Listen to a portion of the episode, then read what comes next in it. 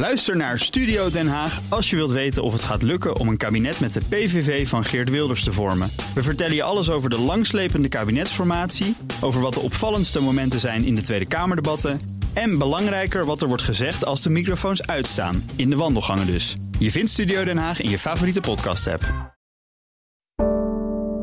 Een goedemorgen van het FD. Ik ben Saskia Jonker en het is woensdag 3 mei.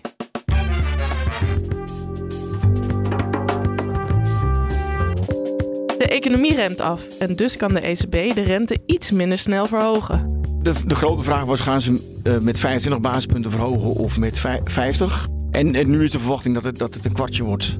De vogelgriep is niet meer alleen een probleem voor vogels. Het is niet een nieuw probleem, maar het komt nu dichter bij de mens. En Londen heeft nog een lange weg te gaan om een echte fietsstad te worden. Je hebt ook op veel plekken dat de soort van strijd tussen fietser en auto een soort van, uh, nou, Brexit-achtige leave remain proporties aanneemt. Dit is de dagkoers van het FD.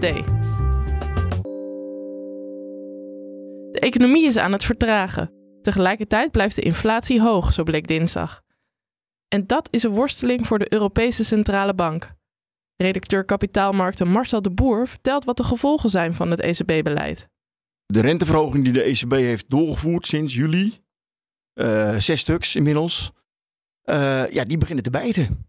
Want daardoor is, is lenen duurder geworden. Lenen wordt duurder. Dat is de ene kant dat dus wat uit de, de Bank Lending Survey uh, kwam. Een, een, rapport van de ECB op basis van een enquête onder 158 Europese banken. En ja, daar zag je duidelijk dat, dat gezinnen minder geld nodig hebben voor hypotheken. Of vragen hebben ja. Uh, voor, voor een hypotheek. En bedrijven die uh, hebben geen behoefte meer aan geld voor investeringsprojecten. Want ze vinden het eigenlijk gewoon te duur om nu die uh, lening dan af te sluiten. Het, het, wordt te duur, ja. En aan de andere kant zie je dat de banken ook steeds moeilijker doen. Dus die geven aan de ene kant die rentes, renteverhogingen van de ECB door. Maar ze trekken ook hun, hun kredieteisen op heel veel uh, aanvragen worden niet gehonoreerd. Uh, er wordt veel meer onderpand verlangd. Dus ja, ze doen, ze doen moeilijker. En wat betekent dat dan voor, dat, uh, voor die renteverhogingen van de Europese Centrale Bank? Want ze hebben dus nu zes keer de rente verhoogd om de inflatie eigenlijk in te dammen. Ja. Um, nu komen ze donderdag weer bijeen. Gaan ze daar dan mee door? De, de grote vraag was: gaan ze met 25 basispunten verhogen of met 50? En, en, nu is de verwachting dat het, dat het een kwartje wordt. Dus dat uh, 25 basispunten. Dus ze gaan nog steeds wel iets verhogen. Iets verhogen. Om die inflatie die hoog blijft ja. uh, te beteugelen. Om een beetje af te remmen. Uh, maar aan de andere kant niet zoveel als eerder, uh, als in de afgelopen ja. keren. En, en, dat komt vooral dus door, die, door, het, door het slechte bankrapport. en het, het lastige is ook op dit moment, ze, hebben, ze hebben al in, in totaal 350 basispunten gedaan vanaf juli. Uh, maar die, die renteverhogingen die uh, werken door met de vertraging. Dus het duurt even voordat het in de, in de gewone economie te zien is. Hoe, hoeveel vertraging gaat het dan op? Een jaar. Sommige analisten hebben het over zelfs over anderhalf jaar. Dus ja, die, die, die verhogingen van aan het begin, die beginnen nu pas een beetje gevoeld te worden. Ja. En als je dan te veel verhoogt, ja, dan, dan, dan doe je de economie misschien wel veel te veel pijn. Ja, de ECB die neemt dan zo'n besluit donderdag. En dan zitten al die centrale bankpresidenten in, in een kamer in Frankfurt. Hoe gaat zo'n gesprek? Ja, wat, nou, wat zal. Hoe zal het nu gaan eigenlijk? Uh, uh, nou ja, al dit soort, dit soort onderwerpen worden besproken.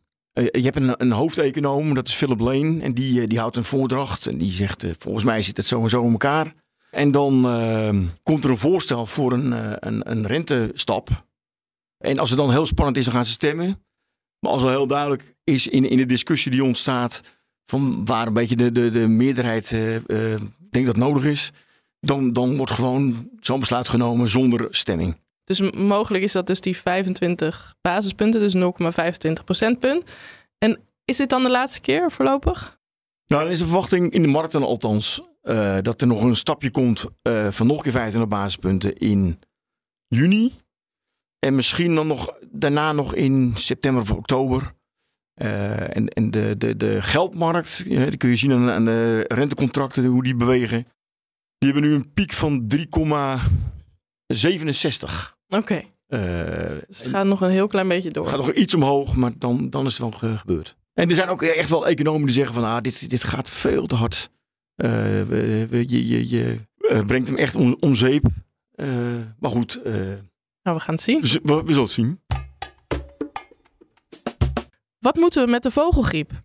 Internationale organisaties buigen zich over die vraag en vaccins zijn al in de maak. Maar over de risico's voor mensen wordt nog weinig gesproken. Je hoort zorgredacteur Maarten van Pol. Hij legt eerst uit hoe groot de vogelgriepproblemen zijn. Nou, eerst was het eigenlijk vooral een probleem dat zich periodiek voordeed in Nederland. Want het kwam met trekvogels deze kant op. Inmiddels gaat het ook rond om de vogels die het hele jaar hier zijn. Dus is het geen seizoensprobleem meer. En het slaat inmiddels ook over op zoogdieren. Er zijn ook al een paar mensen besmet geraakt. Dus ja, het komt uh, steeds dichterbij voor het gevoel. Ja, en dat is ook de reden dat er nu haast wordt gemaakt om die griep aan te pakken. Ja, ik denk dat die urgentie wel is toegenomen. Kijk, in 2003 is er in Nederland al een enorme uitbraak geweest. Dus het is niet een nieuw probleem, maar het komt nu dichter bij de mens. Er komt ook nog bij dat er uh, bijvoorbeeld voor de ontwikkeling van de vaccins, daar waren altijd wat drempels. Daar vallen er nu ook een paar van weg. Dus dat maakt ook dat de prikkel om er wat aan te doen ook wat sterker is. Ja, want wat is zo'n drempel die nu is verdwenen? Het is in veel landen verboden om te handelen in het vlees van gevaccineerd pluimvee. Ja. En in ieder geval binnen de Europese Unie gaat dat verbod er nu af. Oké, okay, en die vaccins die komen er dus aan? Of hoe staat het daar eigenlijk mee? Nou, daar wordt aan gewerkt, onder andere in Nederland. En er zijn ook wel veelbelovende resultaten. Dat is wel alleen in het laboratorium nog. Dat gaat dan nu in een wat meer stalsetting uh, uitgeprobeerd worden. Dus die resultaten daarvan, dat duurt ook nog wel even. Dus het is niet zo dat er nu al een vaccin uh, panklaar uh, is. En als het er dan wel is, zijn die risico's dan helemaal weg? Zoals Marion Koopmans tegen ons zei, is dat vooral een oplossing voor uh, ja, die pluimveesector eigenlijk. Maar dat wil nog niet zeggen dat daarmee het risico weg is dat het op enig moment dat virus overslaat op zoogdieren in op grotere schaal en rondgaat onder zoogdieren en misschien zelfs wel ooit op de mens. Da dat risico bestaat ook echt, dat is serieus. Ja, dat risico is zeker niet nul. Uh, het is niet nu acuut morgen aan de hand, maar het kan wel. Daar gaat het eigenlijk niet zo heel veel over. Waarom denk je dat dat is? Daar heeft uh, Marion Koopmans, uh, de viroloog, ja. die uh, ook in het OMT voor corona zit, had daar wel een goede verklaring voor. Namelijk eigenlijk dat we vooral in actie komen als er mensen daadwerkelijk op grote schaal ernstig ziek worden. En dat is nu nog niet aan de hand. En het risico daarvan is natuurlijk dat we pas in actie komen op het moment dat eigenlijk het probleem al niet meer echt te stoppen is.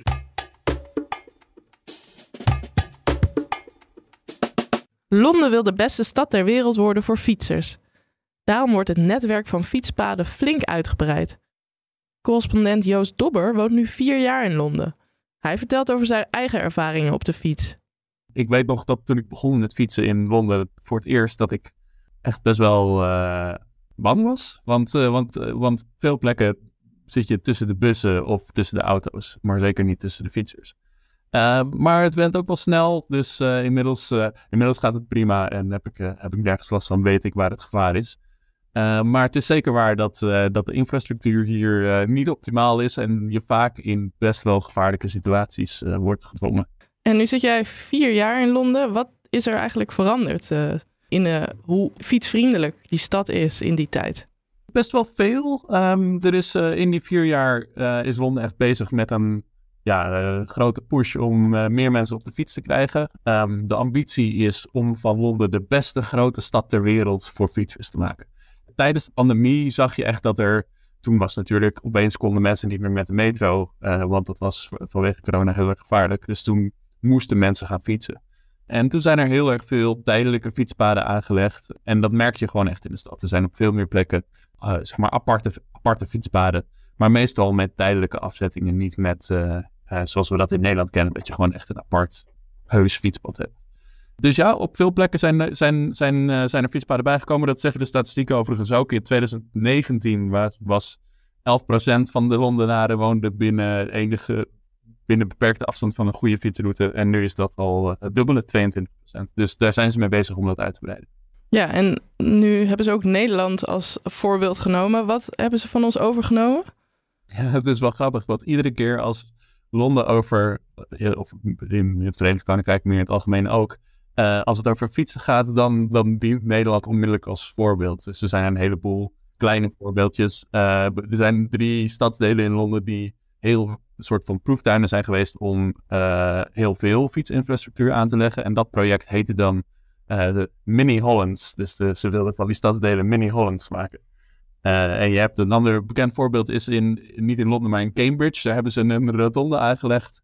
Wat voor ons Nederlanders een doodgewone rotonde is. Maar ja, nee, hier vinden ze het heel bijzonder. Want het is de eerste en enige rotonde die naar Nederlands ontwerp is, is gemaakt. Dus met een binnenste ring voor auto's, daaromheen een aparte fietspadring, zeg maar. En dan daaromheen nog weer de zebrapaden voor de voetgangers. Die rotonde in Cambridge ligt er nu twee jaar of drie jaar of zoiets dergelijks.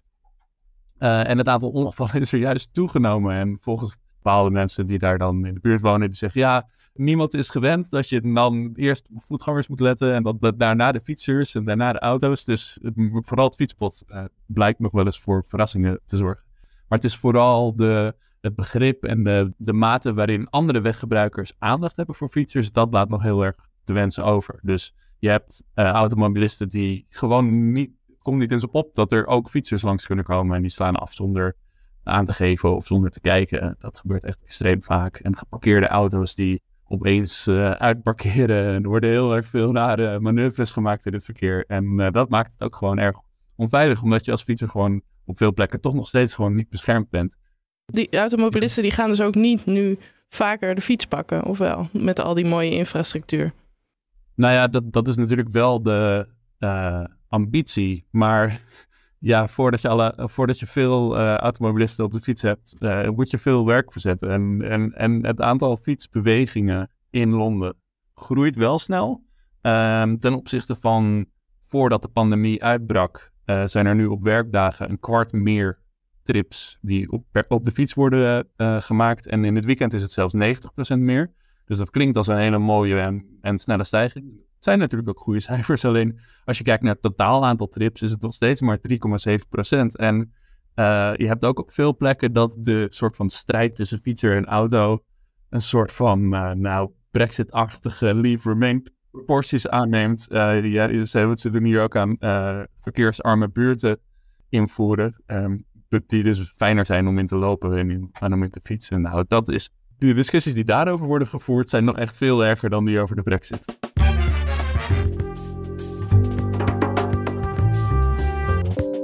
Dit was de dagkoers van het FD. Morgen zijn we er weer met een nieuwe aflevering. En ondertussen lees je het laatste financieel-economische nieuws in onze app. Voor nu een hele fijne dag en graag tot morgen.